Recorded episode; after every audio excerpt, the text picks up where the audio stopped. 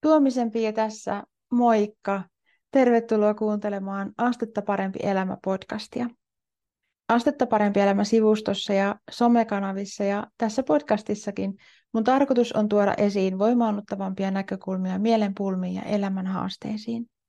Mä oon ratkaisukeskeinen lyhytterapeutti, valmentaja ja entisenä työkyvyttömyyseläkeläisenä myös kokemusasiantuntija.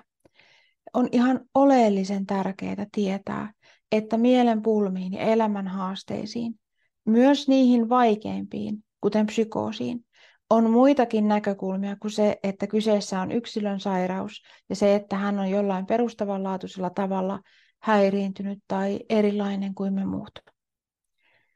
Tämänkertainen podcast-jakso on äänitallenne Facebook-live-videona käydystä keskustelusta, jossa mulla oli ilo jutella Jaakko Seikkulan kanssa avoimen dialogin mallista. Tämä on ihan todella tärkeää asiaa, ja mä toivon, että tämä keskustelu tavoittaisi mahdollisimman monta ihmistä. Mä kuulen mielellään, että mitä ajatuksia tämä keskustelu sussa herättää, ja nyt mä päästän sut kuuntelemaan tätä tallennetta. Tuomisen Pia täällä, moikka! Tervetuloa katsomaan Astetta parempi elämä -sivuston tämän päivän live-striimiä, jossa mulla on ilo ja kunnia jutella psykoterapian professori Jaakko Seikkulan kanssa.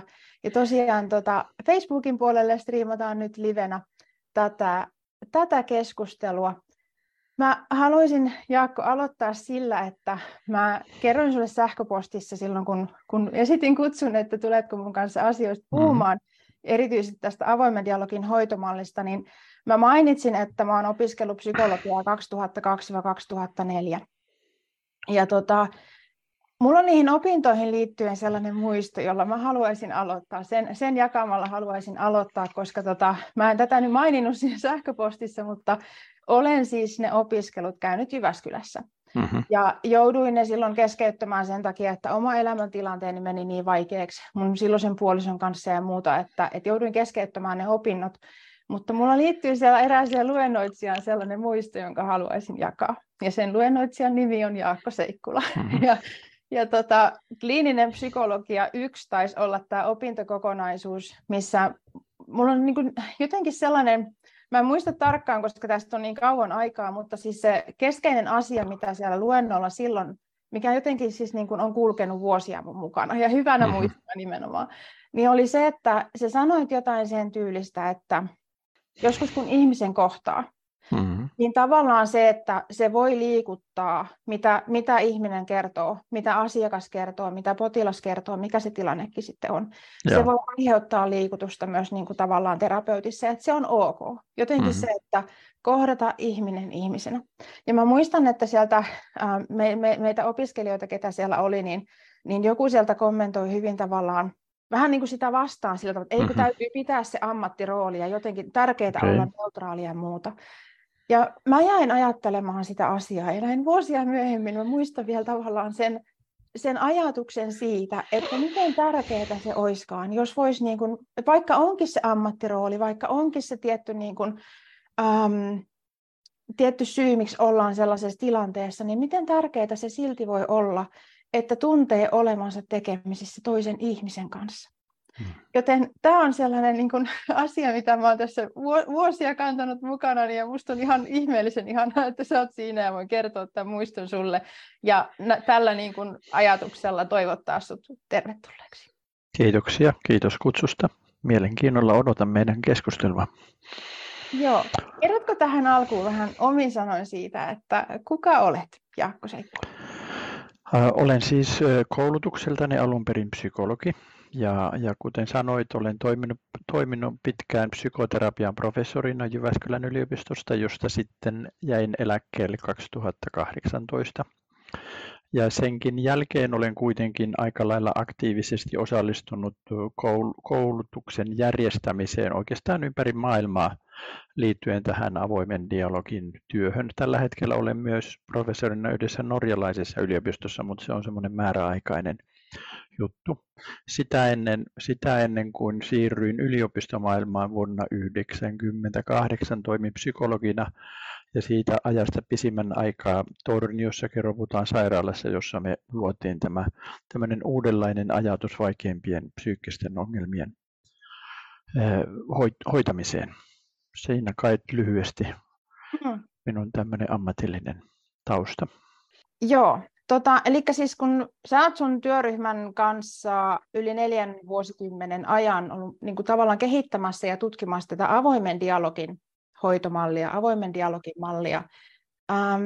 Jos voisin käyttää tämmöistä vähän niin kuin matkavertausta, niin millainen matka tämä viimeisten vuosikymmenien niin kuin kehitystyö avoimen dialogin parissa on sulle ollut?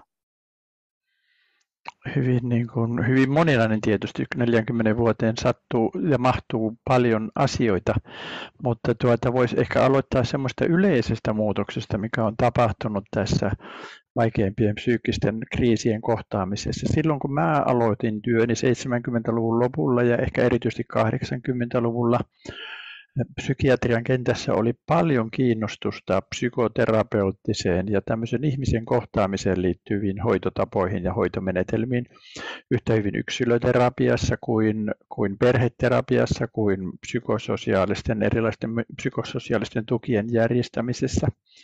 Ja siitä kehittyi semmoinen innostus ja odotus siitä, että voitaisiin luoda semmoinen uudenlainen systeemi, jossa ihmiset saa paremman avun vaikeimmissa kriiseissä.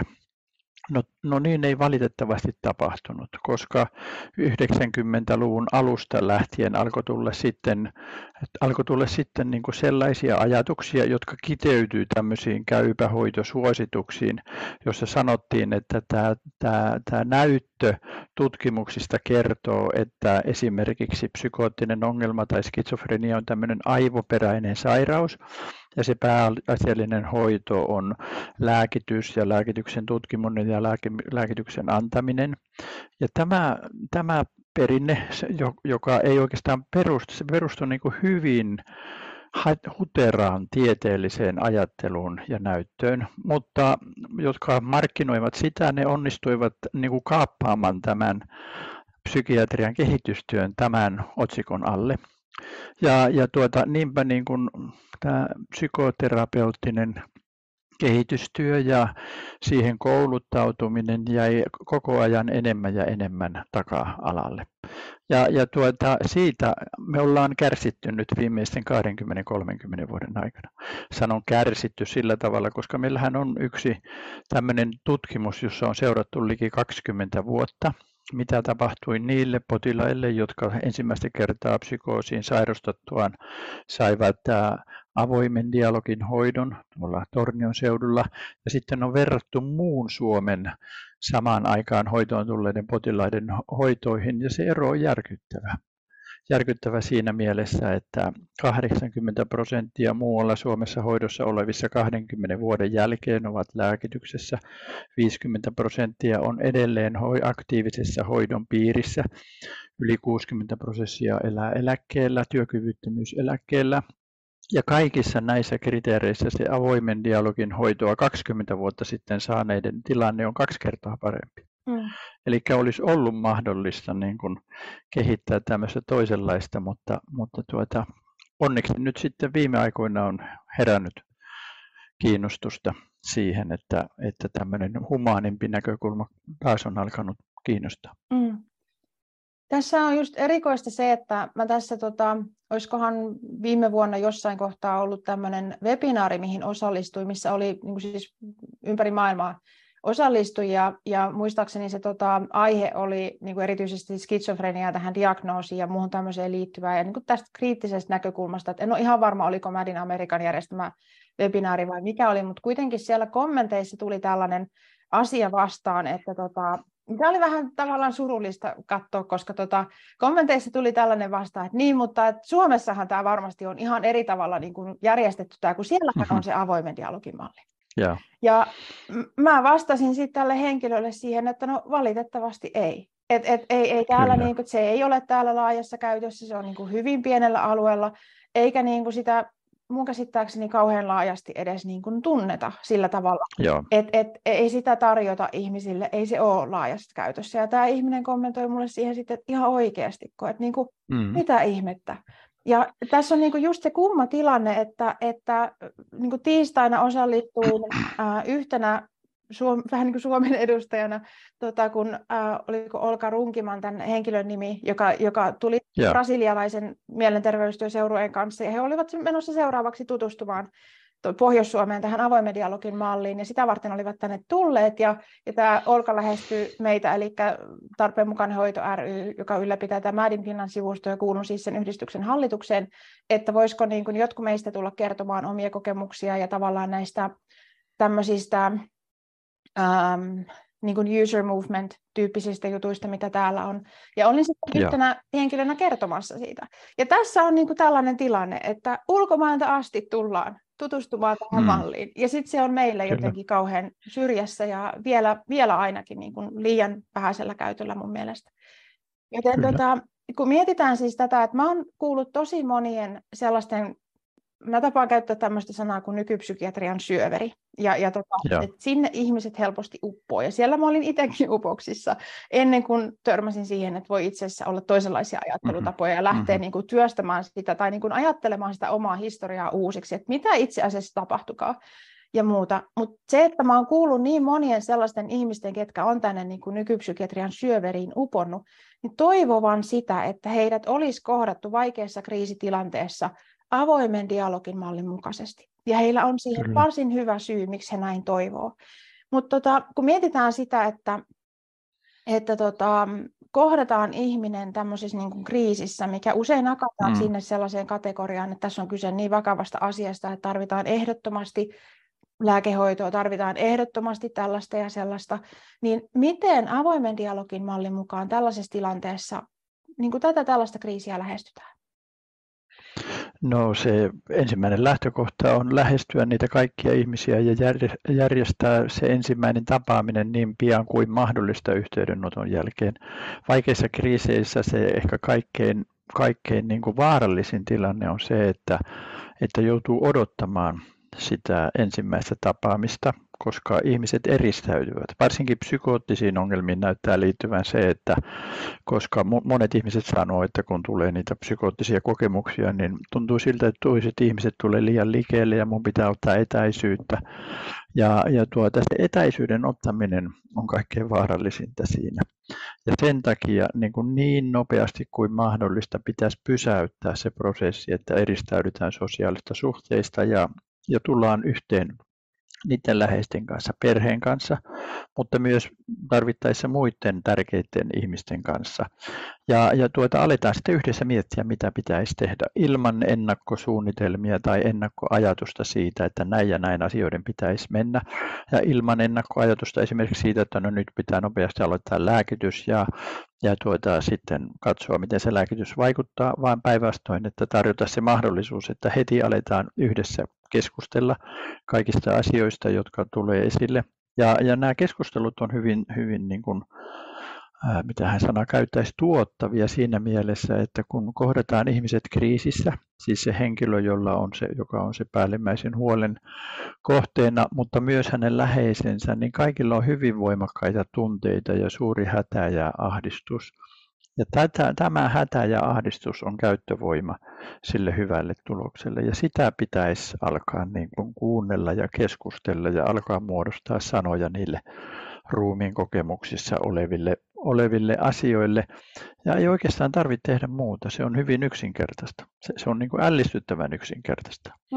Jos käy niin kuin juuri sanoit, että kun ihmiset sanoivat, että ei tullut kuulluksi eikä kuunneltu, mutta tämän avoimen dialogin kohtaamisen idea on päinvastoin kuulla ja kunnioittaa toisen sanomaa, olkoon se kuinka kummalliselta kuulostava hyvältä tai kuinka erilainen hyvänsä kuin jonkun toisen sanoma. Ja sitä aletaan sitten seuraamaan. Tässä sun uusimmassa kirjassa dialogi parantaa, mutta miksi? Mikä tekee dialogista ennennäkemättömän vaikuttavan vaikeissa kriisissä, johon suosittelen meidän kuuntelijoita ja katselijoita tutustumaan. Täällä on tällainen luku, 7. luku, psykoottinen käytös on osa dialogia, ei patologiaa. Millä tavalla, siis sä kuvaat sen hirmu hyvin mun mielestä tässä kirjassa, että miten sitä niin kuin lähestytään hyvin erilaisesta näkökulmasta kuin siitä, että nyt äkkiä nämä oireet pois, tavallaan että täytyy nopeasti päästä niistä eroon.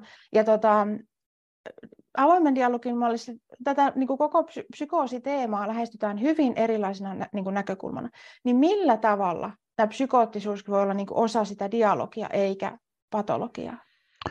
No se suuri virhe, suuri joka on johtanut niin kuin todella radikaaleihin huolloihin, hoitomalleihin ja hoitoratkaisuihin, on se, että aletaan tarkastella psykoottista käyttäytymistä pelkästään sairauden oireina ja psykopatologisena tilana, koska se johtaa sitten siihen, että se hoito on oireiden poistamista. Mä olen työskennellyt todellakin 40 vuotta, ehkä ylikin, ihmisten kanssa, joilla on psykoottisia ongelmia, ja koskaan en ole tavannut ketään, joka näissä psykoottisissa kokemuksissaan kertoisi niin kuin asioita, joilla ei ole merkitystä. He aina kertovat elämän asioista. Ne ovat vastausta siihen, mitä elämässä on tapahtunut. Ne ovat vastausta semmoiseen äärimmäiseen stressitilanteeseen, missä ihminen elää. Se on meidän mielen, aktiivisen ruumiillisen mielen vastaus tilanteessa, jossa ehkä ei enää löydy muuta vastausta. Eli se on osa sitä meidän psykologista toimintaa, jota me kaikki tarvitaan, jota tarvitaan hengissä säilymiseksi. Se dialogisen työskentelyn idea on alkaa kuulla sitä viestiä, mikä tulee, vaikkapa se kuulostaa kuinka sekavalta tai kuinka niin kuin mahdottomalta hyvänsä hahmottaa, mitä siihen liittyy, sekä hänen kanssaan, joka on siinä huolen keskiössä, mutta myös niiden läheisten kanssa, koska niillä on aina merkitystä kaikille, ja sitä myötä sitten yllättäen saattaa myös avautua, että semmoisia asioita, joita koskaan aikaisemmin ei ole puhuttu, tuleekin keskusteluun ja puhutuksiin ja jaetuksiin ja niin edelleen. Ja se on se voima, joka parantaa. Ja tällä lailla se ajatus, niin kuin viittasitkin, on se, että ei etsitä patologiaa, vaan oikeastaan päinvastoin niin kuin etsitään sitä, että millä tavalla se on tämmöinen normaali vastaus. Normaali siinä mielessä, että kuka hyvänsä, joka eläisi näin vaikeassa stressitilanteessa, niin voisi kokea ihan samalla lailla. Joo, ja tässä tulee nyt monta asiaa jotenkin jo, mitä mun tekee mieli nostaa niin kuin esiin. Et ensinnäkin just se, että kohdataan ihminen ihmisenä, tavallaan siis se, että ollaan tasavertaisia, eikä se, niin kuin, se henkilö, joka kokee eri tavalla tällä hetkellä, niin häntä ei niin kuin työnnetä sellaiseen niin kuin sairaan kategoriaan, vaan se, että niin kuin ymmärretään se, että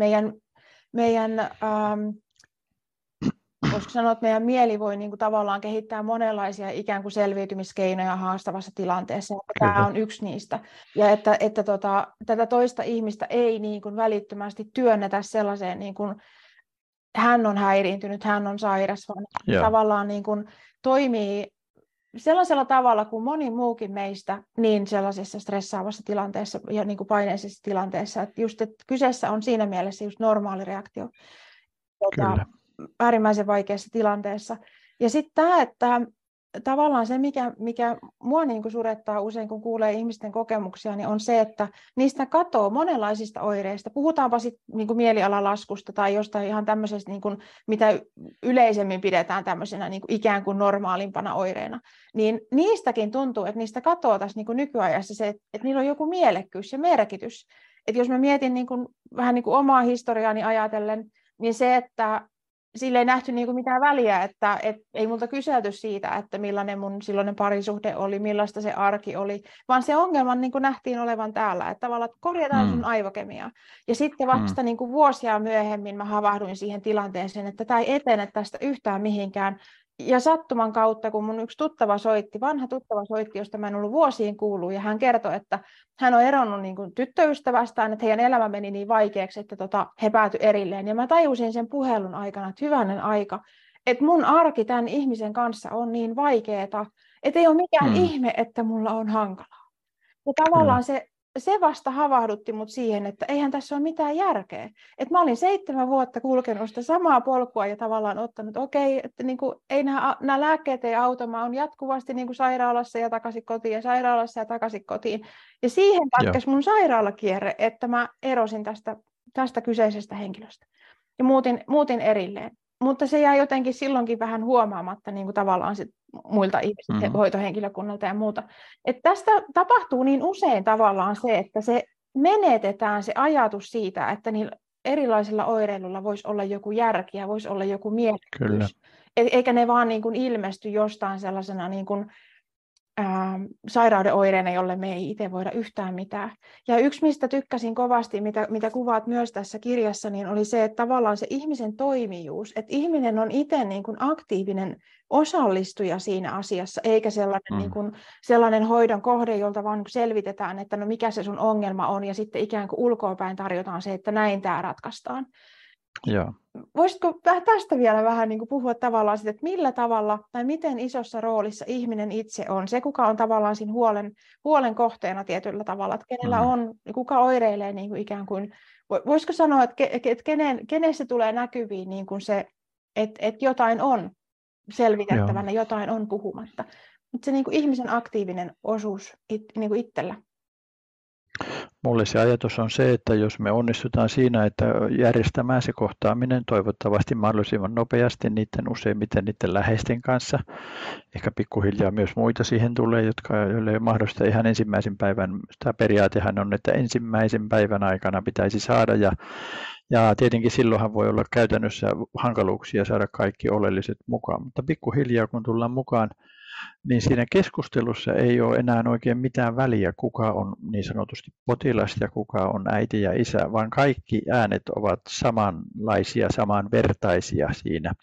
Ja no sivuminen sanoo myös, se on se ajatus meille työryhmän puolelle, joka ollaan siinä mukana, että me ei olla enää niitä hoitajia, niin kuin sanoitkin, että, jotka ikään kuin sanoo, että tämä on se tärkeä asia, mikä pitää tehdä, vaan se muuttuu toisinpäin.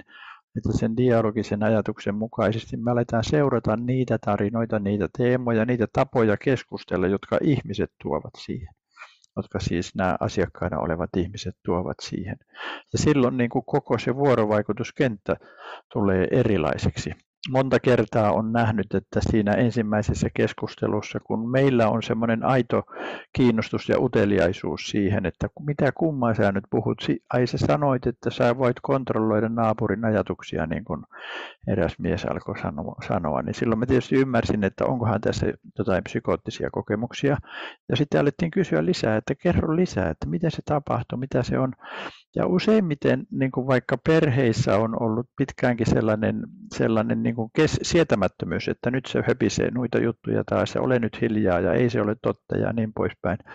Mutta että jos näistä keskustelussa käy niin, että me työntekijät voimme olla aidon kiinnostuneita näihinkin kokemuksiin, jotka kuulostaa kummallisilta, myös ne läheiset sitten alkavat kiinnostua uudella tavalla siitä, kellä se päällimmäinen stressi ja kenestä on päällimmäinen huoli tällä hetkellä olemassa. Ja mä luulen, että tämä on se kaikkein tärkein juttu, että koko siinä vuorovaikutuskentässä se, jota ajatellaan sairaaksi, niin ei enää olekaan vain sairas, vaan että tähän on paljon tärkeää sanottavaa ja kerrottavaa. Ja siinä prosessissa sitten ihmiset alkavat, jos käyttää tätä sanaa, parantuu niin kuin siinä kirjassa käytän. Siis hän, joka on sen huolen keskiössä, mutta myös sitten ne perheen jäsenet oppivat koko ajan muuta. Tätä ne ihmiset sanoo, kun on paljon haastatellut niitä sitten erilaisissa tutkimuksissa. Just siis tämä, että se ajatus siitä, että kyseessä on sairaus, niin se on ihan tosi tiukassa. Ja se tulee muutamallakin tavalla, niin jos mietinkin sellaisia keskusteluja, mitä on itse käynyt, niin on tullut vastaan, koska nämä on siis sellaisia teemoja, että melkeinpä missä tahansa mä oon, niin mä päädyn näistä tavalla tai toisella puhumaan. Ja yksi tämmöinen tilanne oli mun ystävän häissä. Ja pöytäseurueessa tuli puheeksi niin kuin nämä erilaiset niin kuin näkökulmat mielenpulmiin ja elämän haasteisiin, niin kuin tapaan sanoa, niin siellä tuli tämmöinen sairaanhoitaja, joka istui siinä samassa pöytäseurueessa, niin hän tuli niin kuin hyvin voimalla vastaan siinä sellaisessa ajatuksessa, kun mä esitin tästä, että esimerkiksi niin kuin psykoosia voitaisiin ajatella hyvin eri tavalla kuin mitä yleisesti. Ja se viesti, mitä hän niin kuin mulle päin hyvin voimakkaasti niin kuin tavallaan työnsi, oli se, että nyt sä oot kyllä niin kuin ihan väärässä, että niin kuin ei tällaisiin näin vakaviin asioihin voida niin kuin vaikuttaa mitenkään muuten kuin lääkityksillä, että niin kuin, vähän niin kuin, että älä höpötä. Ja toinen tällainen vähän vastaava tilanne oli silloin, kun mä opiskelin ratkaisukeskeiseksi lyhytterapeutiksi, niin yhdessä koulutuspäivässä tuli keskusteluun niin kuin se, että jos ihmisellä on psykoottista oireilua. Ja eräs meistä opiskelijoista sitten kommentoi sitä, että sellaisissa tilanteissa niin eihän me saada siihen toiseen ihmiseen yhteyttä, ellei häntä lääkitä. Et jotenkin, että ei me saada häneen sellaista niin kuin kontaktia, jos häntä ei lääkitä. Ja kun nämä nyt on niitä asioita, mistä mä koen aika voimakkaasti, niin mä kysyin sitten, että kenen takia silloin lääkitään. Että tavallaan se, että jos me ei koeta saavamme yhteyttä ihmiseen, jos häntä ei lääkitä ikään kuin sillä tavalla, että hän näyttää toimivan jotenkin normaalimmin tai kuulostaa jotenkin normaalimmalta, koska niin kuin ikään kuin vähän lamaannutetaan, niin kenen takia silloin lääkitään? Et mitä jos me osattaisikin olla sen niin kuin ihmisen kanssa, sellaisen ihmisen seurassa, jonka se mitä hän puhuu, niin se ei käy tavallaan niin kuin meidän sellaiseen niin kuin loogiseen jälkeen, että jotenkin tämä nyt ei kuulosta mahdolliselta tai muuta. Et mitä sä koet, että mitä meidän niin kuin, siis sekä tavallaan tavallisten ihmisten niin sanotusti siis ilman jotain ammattiroolia, että sitten sellaisten, ketkä on niin kuin esimerkiksi mielenterveysalalla työntekijöinä, mitä meidän olisi hyvä niin kuin ymmärtää näistä tilanteista, jotta me voitaisiin paremmin olla niin kuin sellaisen ihmisen kanssa läsnä, joka tuo esiin asioita, mitkä me helposti niin kuin ajatellaan, että tämä on epänormaalia. Varmaan ensimmäinen asia on sellainen ymmärrys, että kaikki se käyttäytyminen, mikä näyttää kummaltakin, on todellista vastausta siihen, mitä elämässä on tapahtunut. Se ei ole niin kuin hölynpölyä, se ei ole niin kuin aivomassan tuotosta, niin kuin joku sanoi näistä, että kun tämä on tämmöinen sairaus, että aivomassa tuottaa tämmöisiä reaktioita, vaan sillä on aina joku viesti. Ja jos me lähdetään siitä asetelmasta, niin mulla on silloin kiinnostus ja uteliaisuus, että mitähän se kertoo, mikähän on se kokemus. Ei niin, että mä alan metsästää, mitä tapahtui, vaan yrittää ymmärtää sitä tunnekokemusta, joka hyvin usein on se, että ihminen on hyvin peloissaan esimerkiksi. No tämäpä tuntuu aika kauhealta kokemukselta, voi sanoa siinä sitten, ja sillä tavalla niin kuin saada yhteyden. Mulla ei ole koskaan ollut sellaista kokemusta, että ihmiseen ei saa yhteyttä, vaikka olisi psykoottinen. Mä silloin kun vajaa 20 vuotta toimin siellä psykiatrisessa sairaalassa, mä toimin pääasiassa niin kuin kroonistuneiden ihmisten kanssa siellä sairaalassa, jotka saattoivat olla todella niin kuin hukassa elämässään sillä lailla, että se psykoottinen maailma oli ottanut vallan kaiken kaikkiaan, eikä sinä lääkitys mitään auttanut, mutta koskaan mulla ei tullut sellaista tunnetta, etten saa kontaktia heihin. Että samalla lailla pystyy olemaan sitten puheessa. Se vastustushan tulee usein meistä, jos me ajatellaan. Mä en ole ikään kuin riittävän valmis sitten kuuntelemaan kaikkea, joka voi olla aika luonnollista, koska ne voi olla aika pelottavia ne tarinat, mitä ihmiset sitten kertoo siinä jutuissa. Mutta se on se perusajatus, että kuuntele, ota tosissaan, ole tosissaan kiinnostunut siitä. Ja jos tuntuu vähän hankalalta hyväksyä, niin sano vaikka, että hetkinen, mitä sinä sanoit? Minä en ole ennen kuullut tuollaista, että voisitko auttaa minua ymmärtämään? Niin silloin sä voit niin kuin pitää selvillä sen, että mun kokemus on erilainen, mutta samaan aikaan sitten viestiä, että olen kiinnostunut. Miten sinä näet tämän asian? Se tuntui myös olevan vähän erilaista tavallaan, tai aika paljonkin erilaista avoimen dialogin mallissa, että just se niin kuin nimenomaan se kiinnostus siihen, että kun ihminen alkaa puhumaan näistä psykoottisista kokemuksista, niin se mitä käsitin tämän sun kirjan pohjalta esimerkiksi, niin tavallaan, että silloin on tärkeä hetki niin kuin huomata, että nyt tulee esiin sellaista, mihin meidän täytyy tarttua, vaikka se vaati sen, että puheenaihe, mistä oli sillä hetkellä puhetta, niin se siirtyy sivuun ja keskitytään siihen tavallaan, siihen mitä ihminen ilmaisee tästä niin kuin tavallaan tällaisista psykoottisista kokemuksista. Niin miksi se on niin oleellisen tärkeää tarttua just sillä hetkellä siihen ja sysätä joku toinen puheenaihe sivuun? Se mun perusoletus on se, että jos mä olen sellaisessa tilanteessa, että mä alan yhtäkkiä kuulla ääniä, se liittyy johonkin semmoiseen vaikeaan kokemukseen, jolle ei ole sanoja, jolle ei ole muita sanoja, muita kertomuksia, joiden kautta mä voisin sitä suunnatonta stressiä, missä olen tällä hetkellä elää ja kokea. Ja siihen mä sitten alan kehittää semmoisen ikään kuin tämmöisen mielikuvitusmaisen maailman, jolla mä pystyn suojelemaan myös itseäni. Useinhan ihmiset, jotka kertoo, että heille tuli tämmöinen psykoottinen reaktio, kun he alkaa kertoa siitä, niin silloin minä ymmärsin kaiken. Silloin minä ymmärsin, että olen tällaisen salajuonen kohteena, jossa ihmiset, kun ne auto menee tuonne, niin se on sellainen viesti ja niin poispäin. Se on ikään kuin semmoinen illusoorinen ratkaisu siihen hätään ja tuskaan, mitä on elänyt. Mutta tämä kokemus, jolle ei ole muita sanoja, se on se kaikkein tärkein. Ja kun me ollaan keskustelussa mukana, niin kun ihminen alkaa silloin puhua näistä psykoottisista kokemuksista, niin mun ajatus on se, että juuri silloin hän on lähimpänä tätä tilannetta, jossa on. Jos mä kerron yhden esimerkin, kertomatta tietenkään mitään yksityiskohtia, mutta kerran kohdattiin yksi nuori mies, joka tuli kertomaan tilanteestaan, ja hän kertoi niin kuin aivan alussa semmoista tarinaa siitä, että niin kuin hän on menettänyt muistinsa ja ei hän oikein voi enää kontrolloida, mitä on tapahtunut, ja sitten hän itsekin sanoi, että hän on ollut aika paranoidinen. Ei hän tiedä oikein mitään. Hän kertoi niin kuin hyvin rakentavasti siitä, josta ammattilaisena saattoi alkaa epäillä, että ehkä hänellä on ollut psykoottisia kokemuksia. Mutta hän ei ollut psykoottinen. Sitten työntekijät kysyivät, että olin itse mukana tässä keskustelussa kanssa, että entä sun vanhemmat, mistä ne on huolissaan, äiti on huolissaan tästä ja tästä. Ja sitten kysyttiin, entä isä, mistä isä on huolissaan.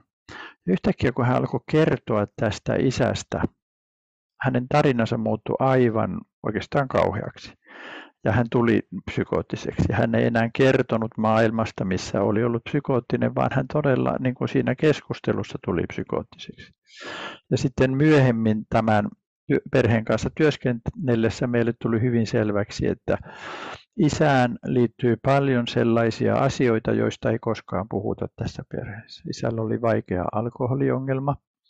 Hän oli myös niin kuin jotenkin peitetysti masentunut sillä tavalla, että tämän hoitoprosessin aikana hän yhden kerran yritti itsemurhaa ja niin edelleen. Se ajatus siitä, että kun tämä isä tuli puheeksi, niin silloin tuli se psykoottinen maailma, kertoo ikään kuin siitä, että siihen liittyy ne kaikkein tärkeimmät kokemukset, joille ei ole muita sanoja. Ja jos me siinä keskustelussa ikään kuin ojennetaan käsi siitä ikkunasta, missä ihminen alkaa puhua tästä, niin sitten me voidaan alkaa niin kuin käsitellä sitä vaikeaa kokemusta tietysti, joka vaatii paljon työtä ja paljon istuntoja ja paljon keskusteluja, mutta ei niin, että se jää taas kerran käsittelemättä ja avaamatta. Ja siinähän se meidän tehtävä on olla sitten riittävän turvallisia tai kertoa meidän toiminnalla, että tämä on turvallista, että me kestämme tämän ja tämä on tärkeää, mitä sanot, ja että ehkä siitä voisi puhua sitten enemmän. Siitä tuli mieleen tavallaan se, miten kuvaat tässä kirjassa myös jotenkin sitä, että normaalisti ehkä niin kuin tässä, jos miettii tätä meidän valtavirran tapaa ajatella tätä ja lähestyä niin kuin mielenterveyden hoitoon, niin on sillä tavalla, että ensin selvitetään, mikä on ongelma, ja sen jälkeen alkaa hoito tietyllä tavalla. Ja nyt tässä niin itse asiassa jo se sellainen vaihe, missä ikään kuin suunnitellaan hoitoa, niin se on jo hyvin terapeuttista. Kyllä. Koska ihmiset tulevat niin kuin kuulluksi ja nähdyksi. Ja se oli jotenkin se, miten tässä kuvattiin sitä, että mitä on dialogissa vastaus. Tavallaan se, että se vastaus ei ole vaan niin kuin sitä, että kerrotaan vaikkapa ihmiselle, että no, sun ongelma nyt johtuu niin kuin tästä. Sellaisesta vastauksesta ei ole kyse, vaan on vastaus, sellainen vastaus, että tulee nähdyksi, tulee kuulluksi, tulee kohdatuksi. Ja jotenkin se, että ei mikään ihme mun mielestä, että tulokset on paljon parempia ja tavallaan se, että ihmiset kokee tämän hyvin eri tavalla. Kyllä. Mutta se vaatii työntekijältä, siltä tiimiltä myös epävarmuuden sietoa, koska ei ole niin kuin tällaista valmista tavalla, että näin me toimitaan tällaisessa tilanteessa, vaan ikään kuin jokainen kohtaaminen on siinä mielessä niin kuin uniikki. Niin kyllä. Kerrotko vähän siitä tavallaan työtiimin näkökulmasta, että mitkä on sellaisia ominaisuuksia, mitkä siinä on avuksi, että voi tällaisen niin kuin lähestymistavan omaksua?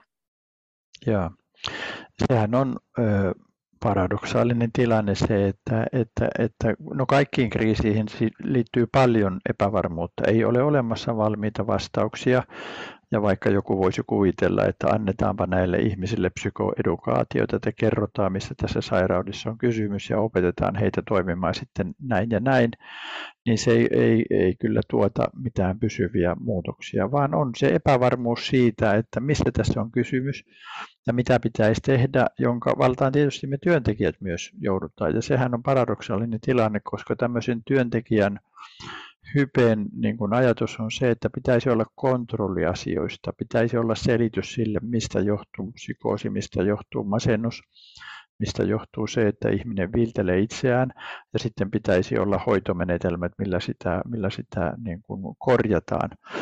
Mutta vaikeimmissa kriiseissä ei näin kyllä ole, ei taida olla helpoimmissakaan kriiseissä näin, vaan koko ajan pitää lähteä vain mukaan siihen tarinaan, siihen epävarmuuden tarinaan, mitä ihmiset tuovat tullessaan. Se työntekijöiden tehtävä, siihen kai me nimenomaan tarvitaan sitten koulutusta, on juuri se, että meillä on riittävästi sietokykyä siihen. Tähän liittyy se, että avoimen dialogin hoidossa on hyvin tärkeää työskennellä työryhmänä.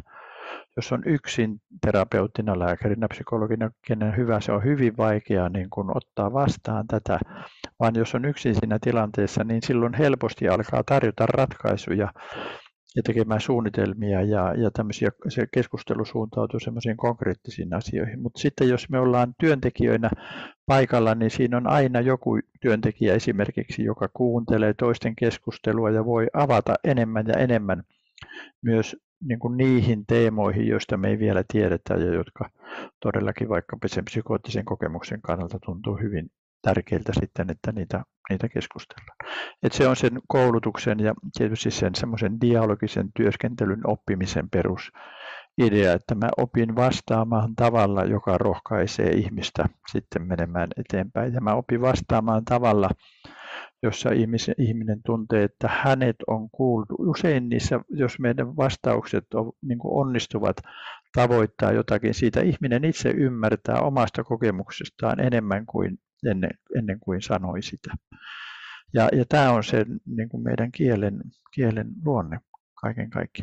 Ihan konkreettisesti, jos vielä jatkan vähän, niin mulla, kun olen keskusteluissa mukana, on tapana toistaa. Mä toistan hyvin paljon, mitä toinen sanoi. Ja mä yritän toistaa sanasta sanaa. Sillä ajatuksella, niin sanoit, että voit kontrolloida naapurin ajatuksia. Kertoisitko vähän enemmän? Silloin kun se toinen ikään kuin toistaa sen sana, mitä hän sanoi, hän voi kuulla sen itselleen. Ihan konkreettisesti eräässä keskustelussa nuori 20-vuotias naisihminen kertoi vanhempiensa erosta, joka oli tapahtunut vuosi aikaisemmin. Ja aluksi hän ajatteli, että olen jo aikuinen ja vanhemmat voi tehdä mitä vain, mutta sitten hän alkoi saada erilaisia somaattisia vaivoja sen vuoden aikana. Meni lääkäriltä toisille, mutta mitään sairautta ei löytynyt.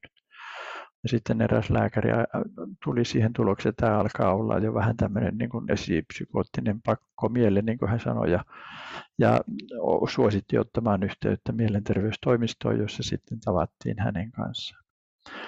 Kun hän kertoi tätä, niin sitten hän yhtäkkiä sanoi, että no olihan se aika surullista, kun isä muutti pois kotoa. Sitten mä vaan toistin, kun ei osannut muuta tehdä, niin sanoit, että olihan se aika surullista, kun isä muutti pois kotoa.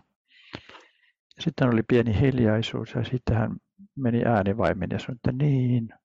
Hän niin kuin ensimmäistä kertaa alkoi elää sen surunsa kanssa ja sen menetyksen kanssa, mikä oli sitä kautta, että se toinen vain toisti sen, mitä hän sanoi. Se nyt on yksi, mutta mulle aika tärkeä esimerkki ja yksityiskohta siitä, että miten kohdata sitten toinen. Tällä on myös sitten sellainen tärkeä puoli, että jos minä toistan, mitä toinen sanoo, niin silloin mä voin myös kontrolloida niitä omia yllykkeitä, että mä alan antaa neuvoja, koska niistä neuvojen antamisesta ei ole paljonkaan apua. Toit yhden sellaisen asian, mitä kans mietin, kun tätä kirjaa luin, että siis se, että niille tunteille on tila. Tavallaan se, että kun alkaa niin kuin ihminen jotenkin ilmaisemaan just vaikka sitä, että vaikka hän ei vielä ehkä osaisi niin kuin sanoa tavallaan sitä, että mikä on ikään kuin se tunne, mitä hän tuntee, mutta että se jollain tavalla tulee ilmi, niin se, että niille annetaan tila. Kyllä. Ja jotenkin se, että siinä vaiheessa, niin kuin mikäli niin kuin oikean asian hahmotin, niin se, että et ei ole tarkoitus vielä sanoa esimerkiksi yhtään mitään välittömästi tai jotenkin lähteä eteenpäin, vaan niin kuin tavallaan antaa tila sille, että nyt nousee joku tunne. Et se tuntuu myös jotenkin tosi merkittävältä. Näin tämän kirjan pohjalta ainakin, mitä kun luin, niin tavallaan se, että se on yksi jotenkin oleellinen asia. Mutta sitten täällä on sellainen alaotsikko jossain luvussa, että nämä meidän nykyajan tämmöiset niin kuin hoitosuositukset, että ne perustuu sellaiseen kummalliseen ihmiskuvaan. Ja avaatko tätä meille vielä vähän? Joo. No, jos jatkaisin vähän tuosta tunnejutusta, niin se on sellainen asia, joka on myös itselle viimeisen 15-20 vuoden aikana oikeastaan tullut yhä tärkeämmäksi asiaksi. Paljon tärkeämmäksi asiaksi kuin alun perin, kun tätä dialogista työotetta alettiin kehittää. Silloin me kiinnitettiin huomio siihen, että kuinka ollaan dialogissa, kuinka keskustellaan, kuinka kaikki äänet tulee kuulluksi, ja joka on hyvin tärkeä. Ja nyt niin kuin sen lisäksi mulle on tullut yhä tärkeämmäksi tämä, että se niihin sanoihin tai sanoitta elämiseen liittyvä tunnekokemus on se kaikkein keskeisin juttu. Ja sen ikään kuin salliminen ja sen myötä eläminen avaa mahdollisuuksia todella sitten esimerkiksi alkaa puhua sellaisista teemoista, aiheista, jotka tuntuu hyvin pelottavilta. Meillähän oli semmoinen tutkimusprojektikin, jossa me ja edelleen jatkuukin, jossa niin kuin tutkittiin sitä, että miten terapeutit ja asiakkaat vastaa autonomisen hermoston reaktioilla kuin ovat näissä pariterapiakeskusteluissa. Ja yksi tulos on oikeastaan tuo, mitä sanoit, että kun on tunnetila, voimakas tunnekokemus, niin se ei ollut se hetki, milloin alkoi tulla uutta ymmärrystä ja oivallusta. Ja niin kuin se ei ollut se hetki, jolloin ihminen voi omaksua ikään kuin tämmöistä uutta selitystä, vaan se tulee vasta sen jälkeen. Ja tämä on itselleni oikeastaan hyvin tärkeä osviitta terapeuttiseen keskusteluun, että silloin kun tunteet tulee, niin anna niiden tulla ja jaan ne ja hyväksy ja rohkaise enemmän. Ja sitten sen jälkeen on mahdollista alkaa puhua esimerkiksi, että no miten sä itse ymmärrät sen, että tämä on sulle niin haastava asia tämä kokemus. Et sillä lailla tämä tunne on tullut paljon keskeisemmäksi kuin mitä se oli aikaisemmin. Joo, ja sitten jos puhutaan siitä hoitosuositusten niin kuin kummallisesta ihmiskuvasta, niin kuulen mielellään lisää vielä siitä. Joo, no se kummallisuus perustuu siihen, että ne hoitosuositusten ihmiskuva, se rakentuu sille, että tärkeimmät hoitosuositukset syntyvät tämmöisistä tutkimuksista, joissa on tehty tämmöisiä satunnaistettuja kokeita. Suunnitellaan joko hoitomenetelmä joillekin ihmisille ja sitten satunnaistetaan hoitoa saavat siihen ryhmään, joka saa tämän ja siihen ryhmään, joka ei saa tätä. Ja miten ne tulokset sitten mitataan? Ne mitataan tämmöisillä ryhmien keskiarvoilla. Että se, joka sai tämän hoitoa, sen niin kuin vaikkapa masennuspisteet vähenivät näin ja näin paljon. Ja se potilasryhmä, joka ei saanut tätä hoitoa, sen masennuspisteet vähenivät näin ja näin paljon. Ja usein tietysti ajatellaan, että ne vähentyy vähemmän kuin ne, jotka saivat sitä hoitoa. Ja sitten ne johtopäätökset tehdään vertaamalla näitä ryhmien keskiarvoja. Vaikka on niin, että 2/3 niiden ryhmien sisällä olevasta variaatiosta on ihan sama. Ne on ihan sama niin kuin vaihteluvälin sisällä, sai ne sitten tätä hoitoa tai ei, sai ne sitten tätä lääkettä tai ei ne saaneet tätä lääkettä. Mutta sitten tämän ajattelutavan mukaan niin kuin tehdään tämmöinen niin kuin johtopäätös, että koska tämä ryhmä, joka sai hoitoa, sillä oli vähän paremmat pisteet kuin sillä ryhmällä, joka ei saanut hoitoa, kaikille pitää antaa tämä lääkettä, kaikille pitää antaa tämä hoito. Ja tämä on se kummallisuus. Ihmisiä tarkastellaan ikään kuin tämmöisen ryhmien keskiarvojen kiteytyminä ja vielä niin kuin hyvin, hyvin köyhästi se, niiden oireiden mukaan, mitä saattaa tulla esille. Ja koko muu elämä jää sitten merkityksettömäksi. Ja tämä on oikeastaan niin kuin voisi sanoa päinvastoin kuin mitä itse ajattelen, että lähtökohtana pitäisi olla sen ihmisen kohtaaminen tämmöisenä ainutkertaisena, eikä jonkun ryhmän keskiarvon ilmentymänä, mitä se sitten tulee. Että se on se, se on kai se pääasiallinen niin kuin kritiikki, joka mulla on siihen, että siinä luodaan tämmöinen kummallinen, joka ei ole, ihminen ei ole sellainen. Se on se kummallisuus, että se on todella niin kuin aivan virheellinen käsitys ihmisestä. Ja sitten se on vallalla tässä järjestelmässä, jonka perusteella tehdään näitä ja näitä hoitosuosituksia. Tämä on just niin oleellisen tärkeää. Mä tässä aikaisemmin tänä vuonna kirjoitin sellaisen aika pitkän blogipostauksen psyykelääketutkimusten ongelmat, niin kuin tavallaan, että mitkä on ne keskeiset syyt, minkä takia lääkitys ei monella toimi.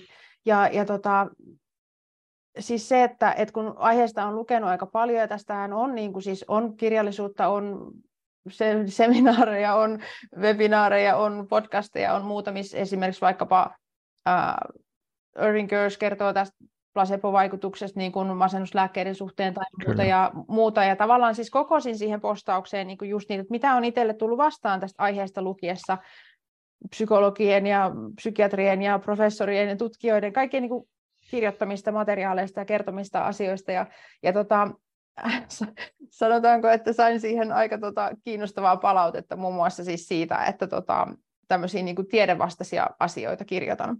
Ja tämä on nyt just se niin kuin pulma, mitä ihmiset ei ehkä ymmärrä niin kuin just yleisesti, että meillä on se ajatus, että käypähoitosuositukset perustuu siihen parhaaseen tutkittuun tietoon ja tavallaan niin kuin, että se ei ole ihan niin sellaista vahvaa perustaa kuin mitä ihmiset yleensä ajattelee. Että siellä on niin monta asiaa, mitkä pitäisi niin kuin katsoa tarkemmin. Niin kuin vaikkapa nyt se, että niihin masennuslääketutkimuksiin liittyen, että oirekyselyissä, kun pisteet vähenee, niin onko siinä kyse parantumisesta vai jostain muusta ja monta muuta asiaa, mitkä olisi tärkeää katsoa vähän tarkemmin ja kysyä tarkemmin. Mutta jos mietitään sitä, että on tällainen hoitomalli kuin avoimen dialogin malli. Se on nyt vielä niin kuin tavallaan, että vaikka kiinnostus on lisääntynyt, niin se on aika pienessä roolissa niin kuin tässä, että miten ihmiset oikeasti voisivat siitä hyödyn saada. Niin mitä sä koet, että mitä se vaatisi, että tämä avoimen dialogin malli otettaisiin laajemmin käyttöön esimerkiksi Suomessa?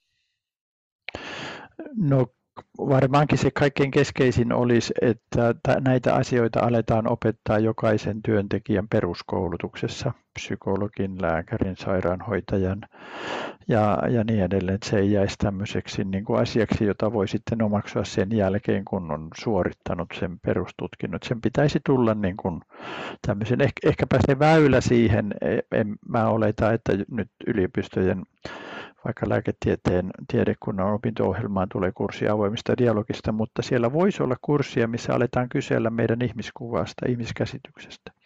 Kuinka ymmärrämme ihmisen ja kuinka ymmärrämme ongelmat ihmisen elämässä ja kuinka ymmärrämme vaikkapa psykoottiset oireet, mikä konteksti siinä on. Et sitä kautta niin kun työntekijöille tulisi enemmän tämmöistä sivistystä nähdä tätä asiaa. Tuo, mitä kerroit noista niin kuin tutkimuksista, sehän on tietysti kauhistuttava asia ihmiselle sitten ymmärtää se, että se mihin käypähoitosuositukset perustuu, niin se näyttö on hyvin hutaira ja heikko, vaikka siinä on niin kuin armeija työskentelemässä niiden kanssa. Mutta se ongelma on se, että kun on tehty vain tämmöinen niin kuin valtapoliittinen päätös, että vain tietynlaiset tutkimukset ovat kaikkein valideimpia, niin silloin niistä on hyvin, vaikkapa psykoottisista ongelmista, on hyvin vaikeaa tehdä sellaisia tutkimuksia, missä tehdään sitä tietoa. Ja sitten kun on katsottu, että kun näitä tutkimustiedon tuloksia aletaan soveltaa käytännössä, niin 20% siitä laboratoriomaisessa tilassa tehdyssä tutkimuksen hoitotehosta häviää. Siis joku tarkoittaa sitä, että vaikkapa joku lääke esimerkiksi auttaisi 50% tutkimuksessa, niin sitten kun se tehdään käytäntöön, niin se onkin vain 30%. Kuitenkin niin kuin seurataan näitä käypähoitosuosituksia. Et sillä lailla se toinen tärkeä on tietysti tuo, mitä olet tehnytkin, niin kuin jaksaa vain kritisoida sitä ja jaksaa vain ehkä niin kuin alkaa kysyä semmoista pätevämpää tietoa. Mm. Avoimet dialogithan perustuu niin kuin hyvin täydellisesti tieteelliseen tutkimukseen. Se on varmaankin kaikkein eniten tutkittu hoitomalli maailmassa. Ja se tieto, mitä siellä on tehty, niin tutkimuskielellä puhutaan tämmöinen ulkoinen validiteetti on paljon vahvempi kuin se, mitä saadaan tämmöisissä niin kuin kokeissa, mitä järjestetään jonkun yhden hoitomenetelmän tekemiseksi. Tämä on se toinen asia, että pitäisi alkaa käydä tällaista keskustelua, että työntekijät pystyisivät myös kriittisesti lukemaan niitä suosituksia ja niitä tutkimustuloksia, mitä meille kerrotaan. Kyllä. Joo. Meillä on 10 minuuttia aikaa ja minulla on 2 kysymystä, jotka mä haluaisin sulta kysyä. Ja ensimmäinen on se, että onko jotain sellaista, että mitä esimerkiksi mielenterveysalalla työskentelevät vois omaksua näistä niin kuin periaatteista ja jotenkin käyttää omassa työssään, vaikka siinä niin kuin omassa työyhteisössä tai muussa ei avoimen dialogin hoitomallia vielä käytettäisi? No, ehkäpä se ensimmäinen on, että jokainen voi siinä omassa konttorissaan, kun tapaa asiakkaan, niin alkaa kuunnella hänen tarinaansa ihan oikeasti. Ja alkaa niin kuin uteliaisuudella kuunnella ja rohkaista kertoa enempää sanomatta sitä, että tämä on sinun sairautta, eikä se ole totta. Senhän kaikki voi tehdä. Ei siellä ole ketään, joka määrää, että sun ei pidä ottaa sitä tulossa. Niin kun jättää se semmoinen besserwisserin asema, jossa niin kun ikään kuin tiedän paremmin kuin mistä siinä on kysymys ja niin kun vähän nöyrästi ottaa lusikka kauniisen käteen ja alkaa kuunnella, mitä ihminen sanoo. Ja sen jälkeen ihmeitä alkaa tapahtua. Se on niin paradoksaalisen yksinkertaista se juttu. No toinen asia ehkä on se, että mikä on kanssa hyvin tärkeää, että koko ajan huomioi sen, että tämä ihminen elää jossakin perheessä, joissakin ihmissuhteissa ja kuinka me saataisiin nämä ihmissuhteet tähän mukaan. Koska niillä on paljon annettavaa keskusteluun ja sitten niillä on paljon tuettavaa myös siinä kuntoutumisessa, mikä alkaa. Että lopettaisiin semmoisen niin kuin eristämisen ihmisen vaan niiden palveluiden piiriin ja rohkaista siihen, että me voitaisiin myös yhdessä miettiä tätä. Kyllä. Sitten jotenkin, jos voin tälleen lisätä, niin tavallaan se tunteiden kohtaaminen siinä, että huomata, kun tulee niitä sellaisia asioita vastaan, mille ei välttämättä vielä ole niitä sanoja, tai sitten se, että mikä se on se tunnekokemus, mikä jotenkin haluaa tulla nähdyksi, mutta ei ole vielä ehkä ollut sille tilaa. Niin. Joo, sehän merkitsee myös meille työntekijöille sellaista, että me emme voi olla, kerroin tuossa alussa 2020 vuotta sitten sanomani kommentin, nykyään varmaan sanoisin sen paljon niin kuin selvemmin, että ei työntekijä voi olla niin kuin neutraalina tulematta liikutetuksi niille tarinoille. Ja sitten kun kerrotaan näitä tarinoita, jotka saattaa liittyä psykoottisiin tai äärimmäisen väkivallan kokemuksiin, niin mä liikutun siinä. Jos en liikuttuisi, en olisi ihminen. Ja silloin sen liikutuksen kanssa työskentely niin on tietysti hyvä kysymys. Suljenko mä sen vain pois ja yritän välttää vaan että voinko myös jakaa sitä. Ja niinpä mä voin niin kuin usein sanoa ihmisille, että tunnin piston sydämessä niin kuin kerroit tuosta tai millä tavalla vain niin kuin vähän kertoa siitä, että on itse mukana jakamassa. Joo, just se tavallaan se, että se inhimillisyys on meissä kaikissa, eikä se niin kuin jotenkin jää sinne, ei sitä voi jättää sen ammattiroolin kanssa niin kuin pois, että jotenkin, ja koen ainakin itse sen tosi tärkeänä, että se on sellainen, että kun kuulenpa niin kuin sit ihmisten pieniä iloja tavallaan siitä, että mikä on paremmin, tai sitten sellaisia, niin kuin, että mikä elämässä satuttaa tai muuta, niin ei se voi olla vaikuttamatta, eikä se voi olla musta esimerkiksi näkymättä tavallaan, että tunnen, että tämä on ollut hankalaa tai että tunnen, että tämä on tuntunut tosi ihanalta. Ja. Tämä on tärkeää, mitä sanot, kun on tärkeää olla ammattilaisena siinä, minulla on koulutus ja minulla on tietoa siitä, miten asiat saattaa vaikuttaa vaikkapa tähän keskusteluun ja olen mukana ihmisiä. Olen monissa äänissä samanaikaisesti ja kun se aikaisemmin se idea oli, että on vain ammattilaisena eikä minä muuta, mutta kun jos mä olen ammattilainen, joka olen siinä persoonana, niin ne tulee paljon vahvemmaksi ne kokemukset. Kyllä.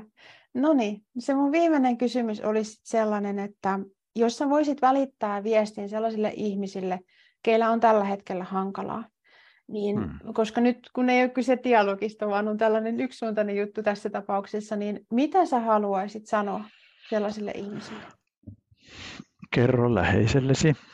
Älä eristäydy, vaikka kuinka tuntuisi siltä, että nyt minun pitää olla vain yksin, mutta niin kuin todellakin niin sieltä voi löytyä yllättäen niitä, jotka alkaa sitten kuunnella ja jakaa. Se jakaminen on kaikkein tärkein asia siinä toipumisessa.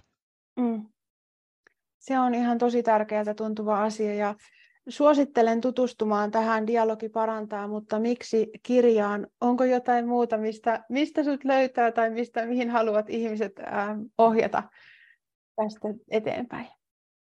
No onhan näitä paljon näitä nettisivuja, Open Dialogue erilaisissa foorumeissa ja kansainvälisesti ehkä enemmän kuin Suomessa.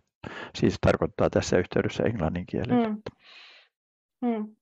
Eli paljon kyllä löytyy, ihan esimerkiksi googlaamalla varmasti löytyy. Ja nyt mä tahdon, Jaakko, kiittää sinua sun ajasta tänään. Tämä on ollut ihana keskustelu ja tosiaan niin kuin sanoin, niin tavallaan tuntuu vähän niin kuin siltä, kun olisin kiertänyt eräänlaisen niin kuin ympyrän sulkeutunut tai tällä tavalla, koska jäin jotenkin niin sillä tavalla kantamaan tätä muistoa hyvällä tavalla. Silloin 2003 keväällä tarkistin, että koska on ollut tämä kliininen psykologia 1 opintojakso ja jotenkin, että olet jäänyt sieltä niin kuin asti mieleen. Ja itse asiassa täytyy kertoa vielä sen verran, että sain Instagramiin viestin eräältä henkilöltä, että ihanaa, että Jaakko on tulossa jututtamaan, että hän on joskus, sanoiko 10 vai minkä, siis niin kuin pidemmän aikaa sitten ollut jollain sun luennolla silloin, kun on opiskellut, sanoiko hän, että sosionomiksi, ja että se on jäänyt vaikuttamaan niin kuin jotenkin se luento tosi syvästi häneen, että myös sieltä tuli sellaista viestiä,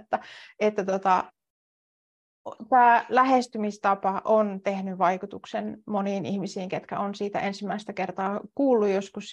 Ja ylipäänsä se, että voi kohdata ihmisen ihmisenä, niin se, siis niin, en mä oikein tiedä, onko sille muita sanoja kuin se, että se tuntuu ihan todella tärkeältä, että me voidaan olla niidenkin hankaluuksien keskellä, niin vaikka olisikin myös se ammattirooli, niin myös, niin kuin, myös ihmisenä ihmisellä. Että kiitos ihan valtavan paljon siitä, että olit kertomassa avoimesta dialogista ja tosiaan kannattaa tutustua lisää tähän teemaan sellaisille, ketkä ei ole ehkä vielä tutustunut. Kiitoksia vielä kerran kutsusta, kiitoksia tästä mielenkiintoista keskustelusta ja hyvää jatkoa sun tärkeässä työssä, mitä olet tekemässä. Samoin kiitos ja lämmin kiitos tästä. Nyt mä tahdon toivottaa meidän katselijoille ja kuuntelijoille astetta parempaa elämää, niin kuin mä tapaan toivottaa. Ja lopetan täältä tämän live-lähetyksen ja niin kuin aina, niin saa kommentoida, saa kysyä, saa laittaa viestiä, että miltä tämä tuntuu. Mutta nyt tällä sanotaan moi moi! Tällainen keskustelu Jaakko Seikkulan kanssa. Mä kuulen ihan tosi mielellään, että mitä ajatuksia tämä jakso sussa herättää. Astetta parempi elämä blogissa, tämän jakson alla kommenttikentässä voit kertoa ajatuksia tai voit laittaa mulle sähköpostia osoitteeseen pia@astettaparempielämä.fi. Pia 2 i:llä. Ootko sä muuten jo kuunnellut maksuttoman 3 toipumisen mahdollistavaa ja mielen hyvinvointia tukevaa ajattelutapaa videoluennon? Sä löydät siitä lisätietoa osoitteesta astettaparempielämä.fi /luento. Nyt mä tahdon kiittää sua siitä, että olit mukana kuuntelemassa tätä jaksoa ja kuulemisiin seuraavassa.